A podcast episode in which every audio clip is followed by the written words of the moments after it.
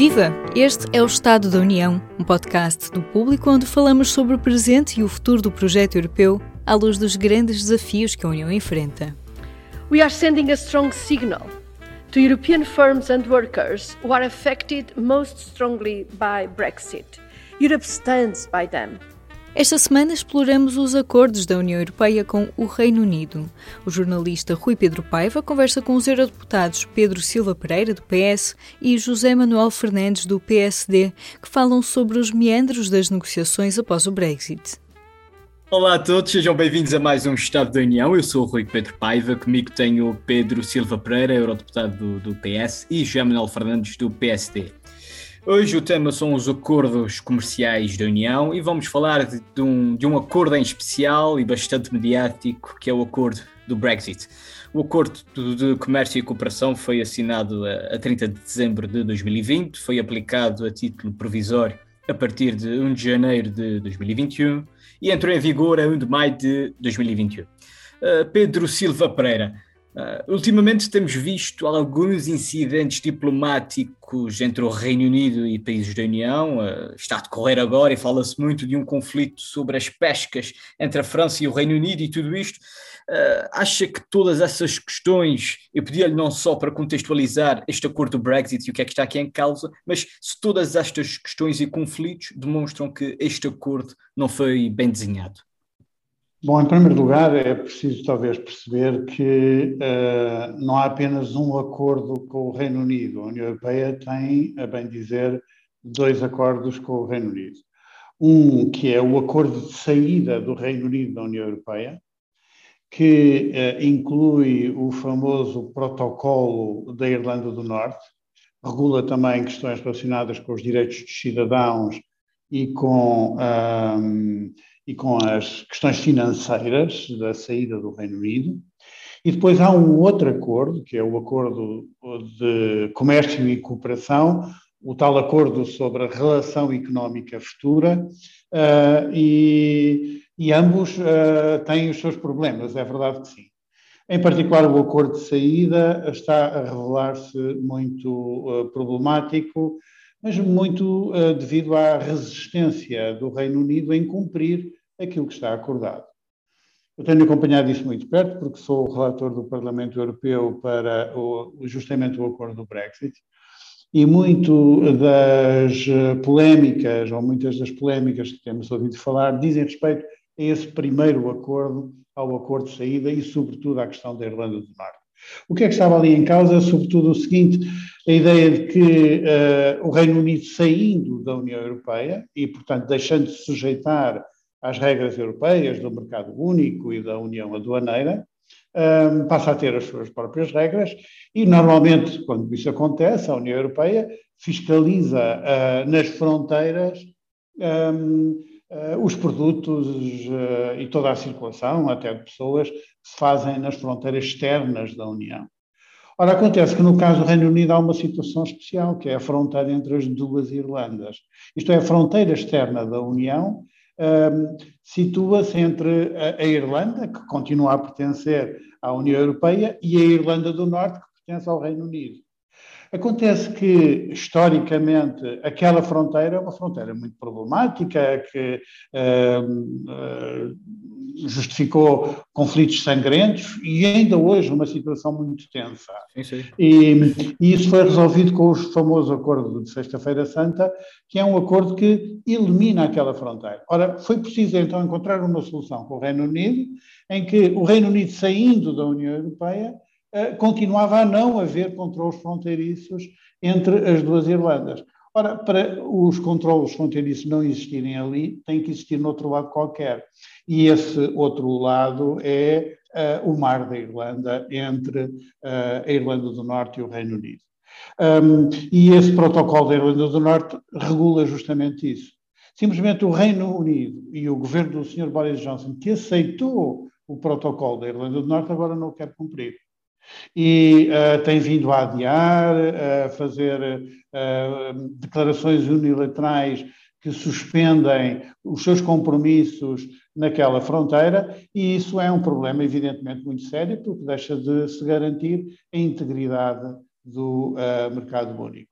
A União Europeia tem usado toda a paciência do mundo para esse conflito. Tem tido paciência a mais? Eu não diria paciência a mais, porque nós reconhecemos que a situação é muito sensível e, aliás, já houve uh, conflitos violentos ali uh, nos últimos meses. Um, uh, eh, e há forças paramilitares ali na região que denunciaram já o acordo de Sexta-feira Santa a pretexto desta questão do protocolo da Irlanda do Norte. Portanto, nós reconhecemos que a situação é sensível. Agora, o Reino Unido tem que cumprir as suas obrigações, porque, de outro modo, uh, também uh, o interesse dos consumidores europeus, da salvaguarda do mercado único, não é não é, não é respeitada. A União Europeia iniciou processo, processos de litígio arbitrais contra o Reino Unido pelo incumprimento. Um, depois, quando o Reino Unido insistiu no incumprimento, a União Europeia preferiu tentar soluções de compromisso e apresentou bem recentemente um pacote de medidas de flexibilização dos controles fronteiriços, reduzindo em 80% os controles fronteiriços, em 50% a burocracia naquela fronteira, para se perceber que a União Europeia não está a ser uh, demasiado uh, rígida, está a ser até compreensiva, mas alguma coisa vai ter que ser feito e o Reino Unido tem que deixar de fazer um jogo de política interna uh, com os adeptos do Brexit um, e, e, honrar os compromissos que assinou. Uh, João Manuel Fernandes, uh, perante este, este cenário todo, como é que deve ser ou como é que pode, neste momento é quase uma questão de, de poder, como é que pode ser a relação entre a União Europeia e o Reino Unido? Nós vamos estar condenados a entendermos. Uh, isto foi uma decisão uh, que tem um caráter também egoísta, nacionalista, onde os adeptos do Brexit achavam eh, queriam ficar melhores eh, saindo da União Europeia, havia até o argumento orçamental, em que estavam a dar muitas contribuições para o orçamento, ou só, só falavam do que davam, não falavam do que recebiam, nem do desconto que tinham, o famoso cheque britânico, para, para agora chegar à, à conclusão que eh, perdem muito mais em termos eh, financeiros pelo facto de não estarem na União Europeia. Mas depois isto não é só economia, eh, isto depois é também valores e até paz. Eh, como fica demonstrado também na intervenção do Pedro eh, Silva Pereira, e o conflito eh, nas Irlandas e o pôr-se em causa o acordo da Sexta-feira Santa, algo que foi traumático e que, e que estava resolvido, veio no fundo a se desenterrar, mas depois também perdemos nós todos como um, um espaço em que perdemos em termos económicos, em termos geopolíticos, mas estamos condenados, como eu dizia, a, nos entendermos. A única via é a da diplomacia. É evidente que o Reino Unido eh, terá de cumprir eh, e espera-se que estas provocações eh, sejam dissipadas. Haverá sempre um agudizar da situação também com a França, como verificamos, e não podemos esquecer que são dois países eh, com uma grande capacidade eh, militar, portanto, mais um problema adicional onde obrigatoriamente a via do diálogo, a diplomacia é a única que irá funcionar, mas o Reino Unido terá de cumprir pacta sunt servanda, os acordos são para ser respeitados, cumprir sobretudo com os seus vizinhos, eh, e respeitar eh, sem malabarismos, como é o caso das pescas e dos licenciamentos eh, das pescas e o conflito que está aberto com a França, algo em que acho que o Reino Unido está sempre a ver até onde não quer que a corda parta, mas está sempre a puxar e a esticar para ver até onde até consegue, máximo, né? até onde, onde consegue, consegue ir num prejuízo para todos. É que ninguém, o, o, incrível é que ninguém ganha eh, com esta situação, nem, mais uma vez, nem ganha o Reino Unido, eh, nem ganha a União Europeia. Mas estamos condenados a nos entendermos, não há outra solução e eh, eh a outra solução não é solução, é um erro brutal que pagaremos todos muito caro. É, a solução que era fechar a porta a qualquer tipo de entendimento. Mas como é que avalia a, a, a postura da, da, da, União Europeia, da Comissão? Há bocadinho perguntei ao Silva Pereira se tem havido paciência a mais. O que é que, que, é que lhe parece? Não, tem que haver paciência. Uh, por isso é que eu dizia que.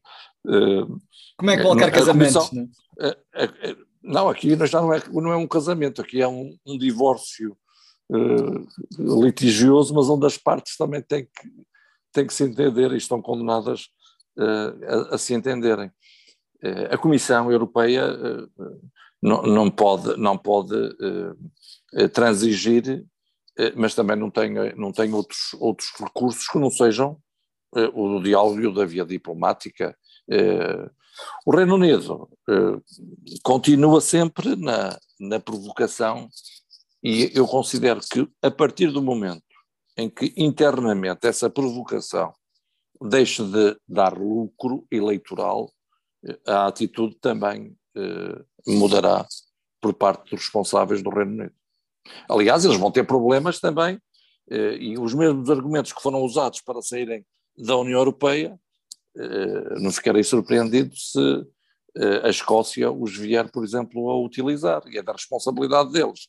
Eh, o, uhum. o conflito o, o pôr-se em causa o acordo da Sexta-feira Santa é também da responsabilidade do, do Reino Unido eh, o declínio económico que estão a ter e os prejuízos económicos que estão a ter, e ainda que a pandemia seja a desculpa e os disfarce, mas é evidente que eh, não ganharam nada, bem pelo contrário, com a saída do Reino Unido, o que era bem, ou com a saída do, da União Europeia, o que era bem invisível, até no relacionamento, o, o, 43% das exportações do Reino Unido vêm para os 27, e só 7% das exportações dos 27 é que vão para o Reino Unido. São, eram os principais interessados e continuam a ser em se evitar uma escalada uh, e, e uh, o pôr-se em causa, no fundo, o que está acordado. Pedro Silva Pereira, o José Manuel Fernandes acabou por fazer quase uma, uma boa ponte para aquilo que eu ia falar a seguir, que é o próprio acordo comercial, isto é, a questão mais, mais comercial. Eh, na altura eh, falava-se que o Reino Unido queria ter o melhor de dois mundos. Eh, o Pedro Silva Pereira acompanhou de perto este que deve ter sido o acordo comercial mais difícil de, de, de, de assinar quase na história da União. Passado este tempo, que balanço faz também à luz disto tudo que se tem passado? Bom, certamente é ainda cedo para fazer um, balanço. eu apresentarei o meu relatório sobre a implementação do acordo do Brexit uh, apenas em janeiro do próximo ano, que é quando faz um ano verdadeiramente que temos uh, um período completo de discussão e, no que diz respeito à relação económica futura, estamos mesmo ainda a dar os primeiros passos. Realmente foi um acordo muito difícil de negociar, porque era uma situação um, sem precedentes, uh, pura e simplesmente. Uh, fazer um acordo. Normalmente, os acordos comerciais fazem-se para aproximar as economias com outras economias de países terceiros uh, eliminando tarifas, barreiras uh, não alfandegárias, uh, para facilitar as trocas comerciais. Neste caso, nós partíamos de uma situação de total integração com a economia do Reino Unido e estávamos a regular a divergência, que era uma coisa sem precedentes. Isto é, como reagir a situações em que, com a autonomia regulatória que um país que saiu da União Europeia adquire, eh, pode gerar situações de distorção da concorrência. E então o acordo, de facto, é um acordo eh, muito ambicioso, porque eh, consegue, consagra zero tarifas e zero cotas, que é uma coisa que ninguém tem nas relações comerciais com a União Europeia, e o Reino Unido tem. Mas, evidentemente, também estabelece cláusulas de não regressão em matéria de proteção ambiental, social e laboral, de direitos dos consumidores, ah, e tem sanções para o incumprimento. Ah, e nesse aspecto, o arsenal ah, jurídico de defesa dos interesses da União Europeia neste acordo comercial é bastante mais forte do que aqueles que foi possível reunir para o acordo do Brexit porque vamos lá ver se a gente se entende. No acordo do Brexit, em última análise, se o Reino Unido se recusar a fazer os controles fronteiriços no mar da Irlanda, a resposta para garantir a integridade do mercado único seria: ah, é? Então vamos fazer os controles fronteiriços entre as duas Irlandas. Só que a União Europeia não pode fazer isso, porque isso seria ameaçar a paz tão dificilmente conquistada naquela região entre as duas Irlandas. E, portanto, uh, estamos de facto limitados nos instrumentos, são instrumentos de diálogo um, eh, institucional, num comitê conjunto que está previsto, e depois de arbitragem que procura resolver os conflitos. Não assim no caso do acordo comercial.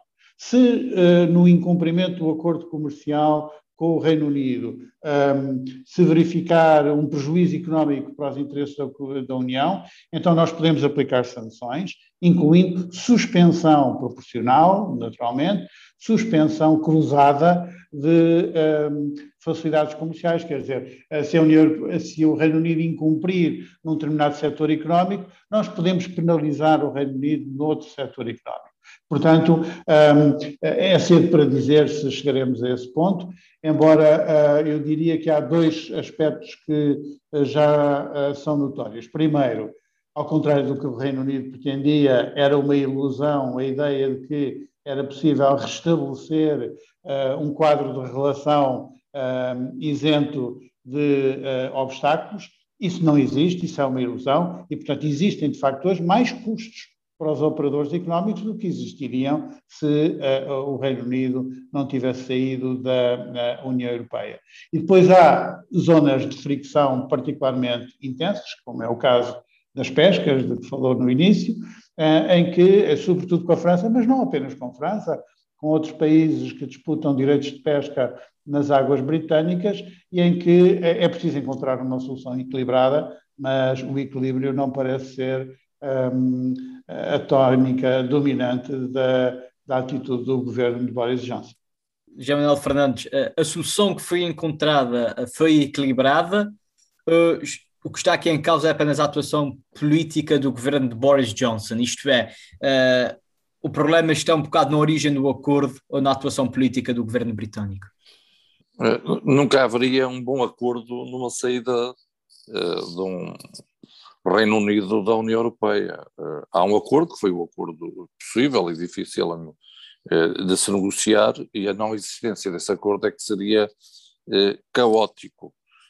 Agora, o, Reino Unido terá de respeitar, insisto, o acordo, a Comissão Europeia e os, restantes membros da União Europeia, eu não vejo que tenham nenhuma responsabilidade e as provocações estão a vir do lado eh, do Reino Unido, que está sempre a pôr em causa aquilo que ele próprio, aquilo que ele próprio eh, acordou, aquilo, aquilo com, ele, com que ele, no fundo, se vinculou.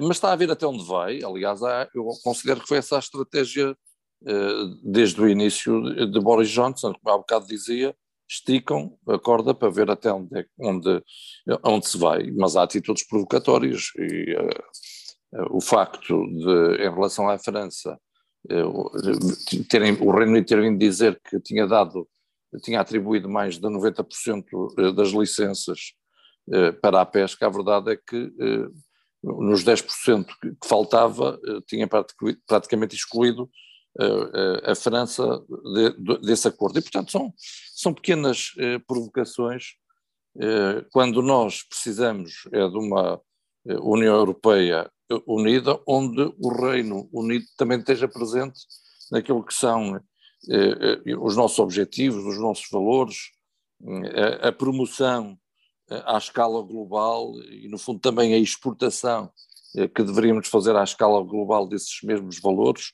O objetivo que, temos das alterações climáticas e que nós colocamos nos acordos internacionais, os objetivos sociais, os direitos eh, dos trabalhadores, no fundo, que estão também alicerçados nos, nos valores europeus, eh, não os poderíamos nem os deveríamos eh, perder. E o Reino Unido tem que continuar a ser um, um parceiro desta União Europeia a 27, que, conforme demonstrou, mesmo sem o Reino Unido, continua e, e continua a enfrentar uma pandemia, arranjando um instrumento eh, como foi o, o Next Generation EU com 750 mil milhões de euros, e não sei se o, Reino Unido estivesse dentro da Europa se teria eh, ajudado até à existência deste eh, instrumento eh, que eh, possibilita, no fundo, eh, combater esta pandemia que a todos nos afeta. Portanto, a saída do Reino Unido não significa que a Europa não avance, mas também não pode significar a sua, a sua exclusão.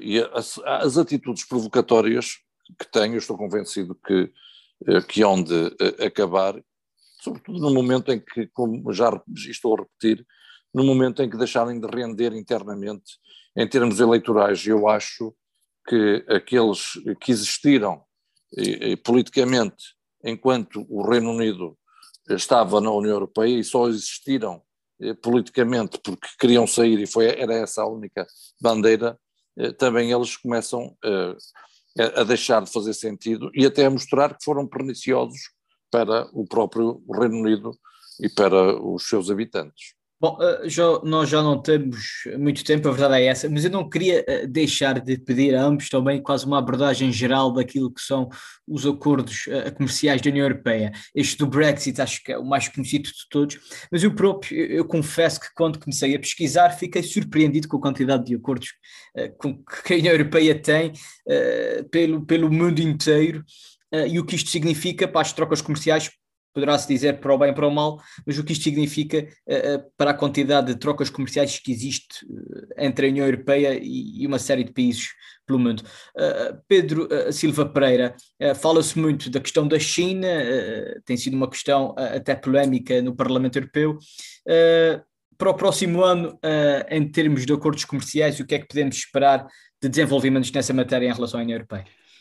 Bom, em primeiro lugar, eu queria confirmar essa ideia de que a União Europeia tem uma agenda comercial que, embora seja desconhecida, hum, porventura, hum, da opinião pública portuguesa, não tanto noutros países europeus, onde estes temas são mais discutidos e mais tratados pela comunicação social, hum, tem uma agenda muito ampla, com acordos comerciais com muitíssimos países um, e desde o Tratado de Lisboa que isso uh, decorre da execução de uma competência exclusiva da uh, União Europeia. Quer isto dizer para aprovar um acordo comercial apenas é preciso que o Parlamento Europeu um, aprove esse acordo. E a verdade é que isso tem permitido que a União Europeia celebre muitos importantes acordos comerciais com os grandes parceiros do mundo, designadamente aqueles que estão disponíveis para acordos comerciais. Um, o maior de todos é o acordo uh, comercial com o Japão, de que eu fui, aliás, o relator no Parlamento Europeu, um, mas temos muitos outros acordos uh, importantes.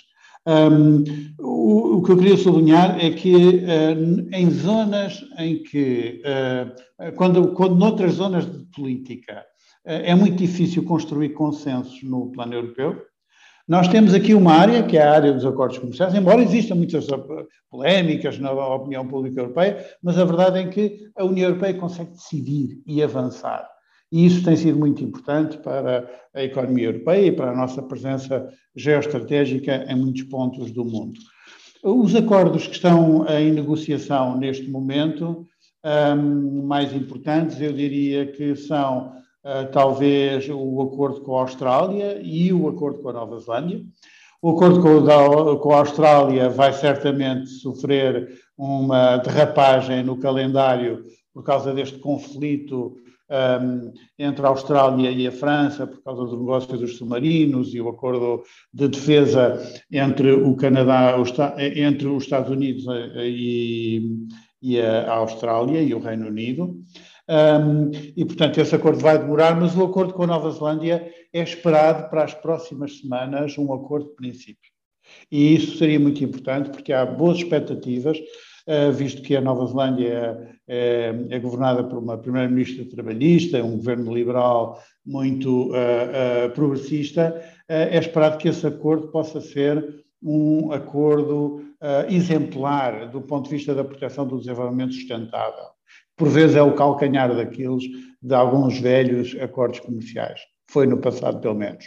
Uh, depois temos um acordo muito delicado, que é o acordo com o Mercosul, que uhum. tem vindo a ser discutido um, e em que se espera uh, que, paralelamente a um acordo que foi fechado em termos de negociação de princípio, que possam ser assumidos, em particular pelo Brasil, compromissos ambientais dignos desse nome e que possam dar à União Europeia a garantia de que os valores que defende eh, são defendidos também ali naquela região.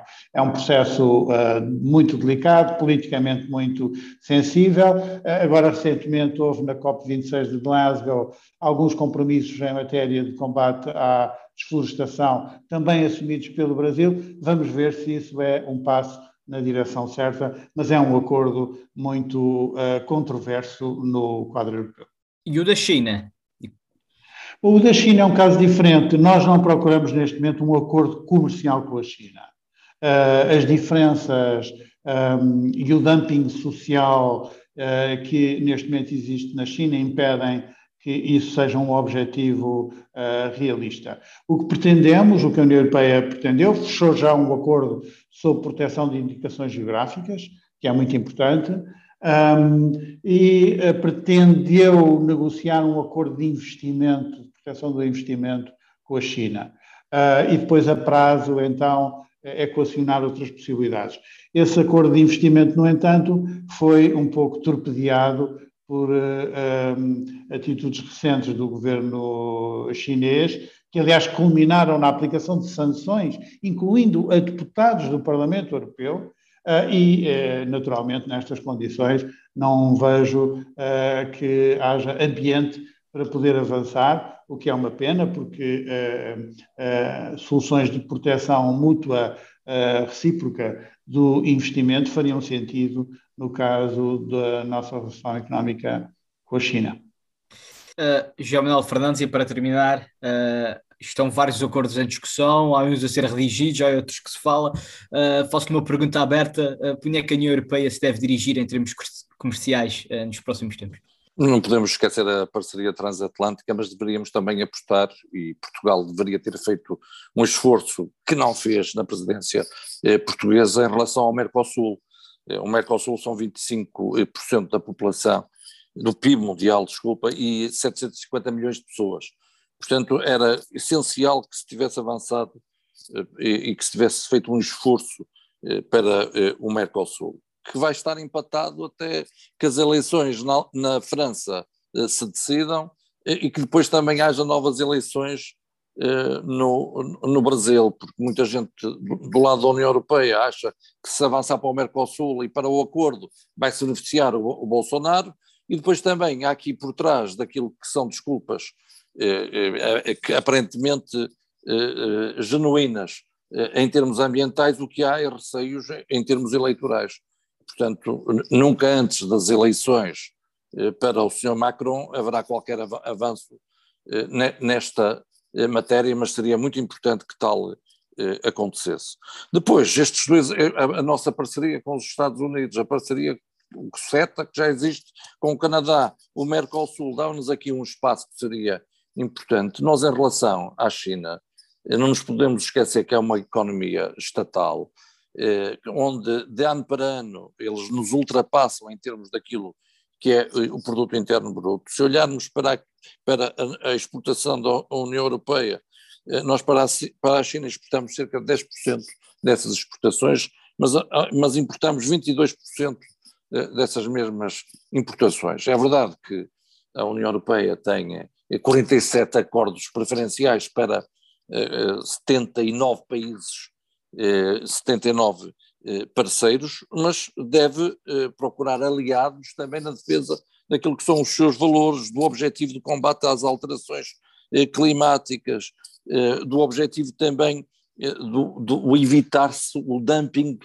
social, da defesa, no fundo, dos direitos dos trabalhadores. Tudo isso é algo que nós temos de conseguir estes parceiros que referi continuamos a ter de ter uma eh, Europa aberta. Eh, mas eh, aquilo que a Comissão chama de uma autonomia estratégica aberta é essencial, temos que reforçar, no fundo, essa autonomia. E entrarmos aqui também com elementos na ordem, na, na, na área da fiscalidade.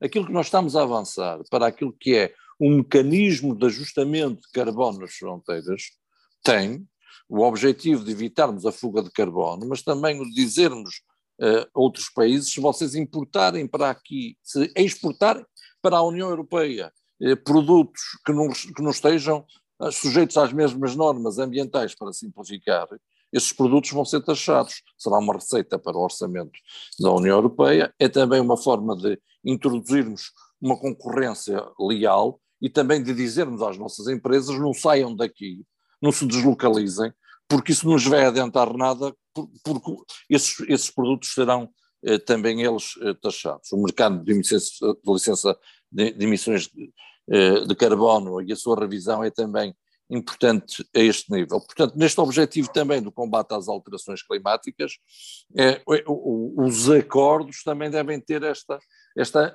abrangência do ambiente, eh, da segurança alimentar, mas depois também até eh, da reciprocidade que se exige. É impossível nós estarmos a concorrer leal, de uma forma leal com um parceiro que se chamasse China, porque é uma economia, como eu referi, estatal e essa concorrência leal, no fundo, eh, não existe. Daí a necessidade da União Europeia avançar também para soluções deste tipo, como referi, eh, e o palavrão mecanismo de ajustamento de carbono nas fronteiras eh, tem um objetivo ambiental também, um objetivo de termos receitas e o de se evitar esta fuga de carbono e de se convidar em simultâneo os outros países a terem os mesmos padrões que a União Europeia.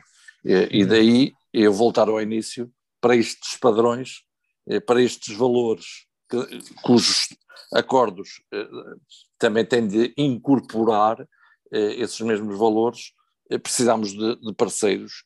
E a parceria transatlântica, o Mercosul, o Canadá, o Japão, são bons exemplos.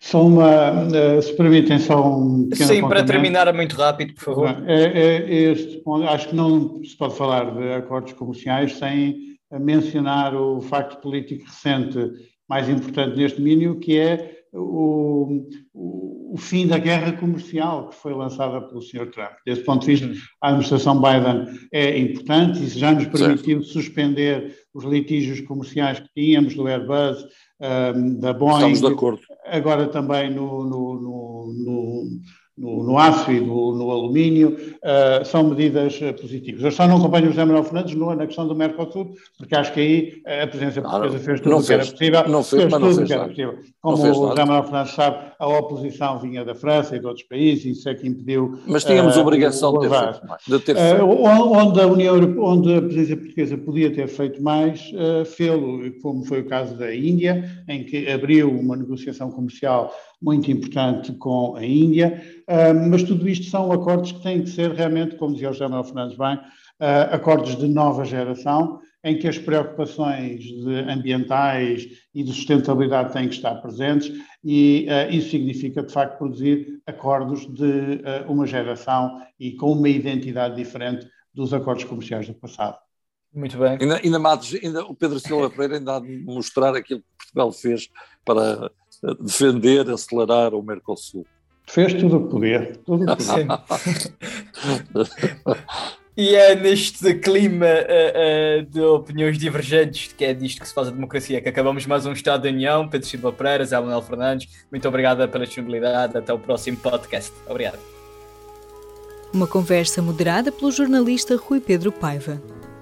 Voltamos já a seguir ao intervalo. Viva! Este é o P24. Olá, este é o Poder Público. Sobre Carris. Este é o Vitamina P. Vamos lá?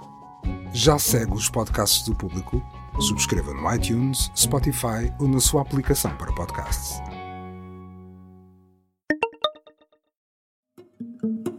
A cada episódio do Estado da União, deixo-lhe uma sugestão para continuar a ver ou ouvir falar sobre a Europa.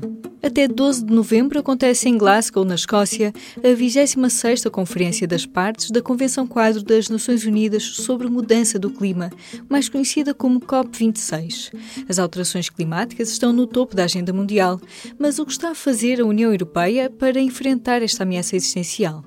The EU Climate Deal é um trabalho da Deutsche Welle Documentary sobre o Pacto Ecológico Europeu e as principais implicações na economia europeia, em particular a nível da energia.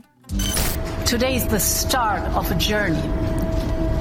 But this is Europe's man on the moon moment. Este foi mais um episódio do podcast Estado da União.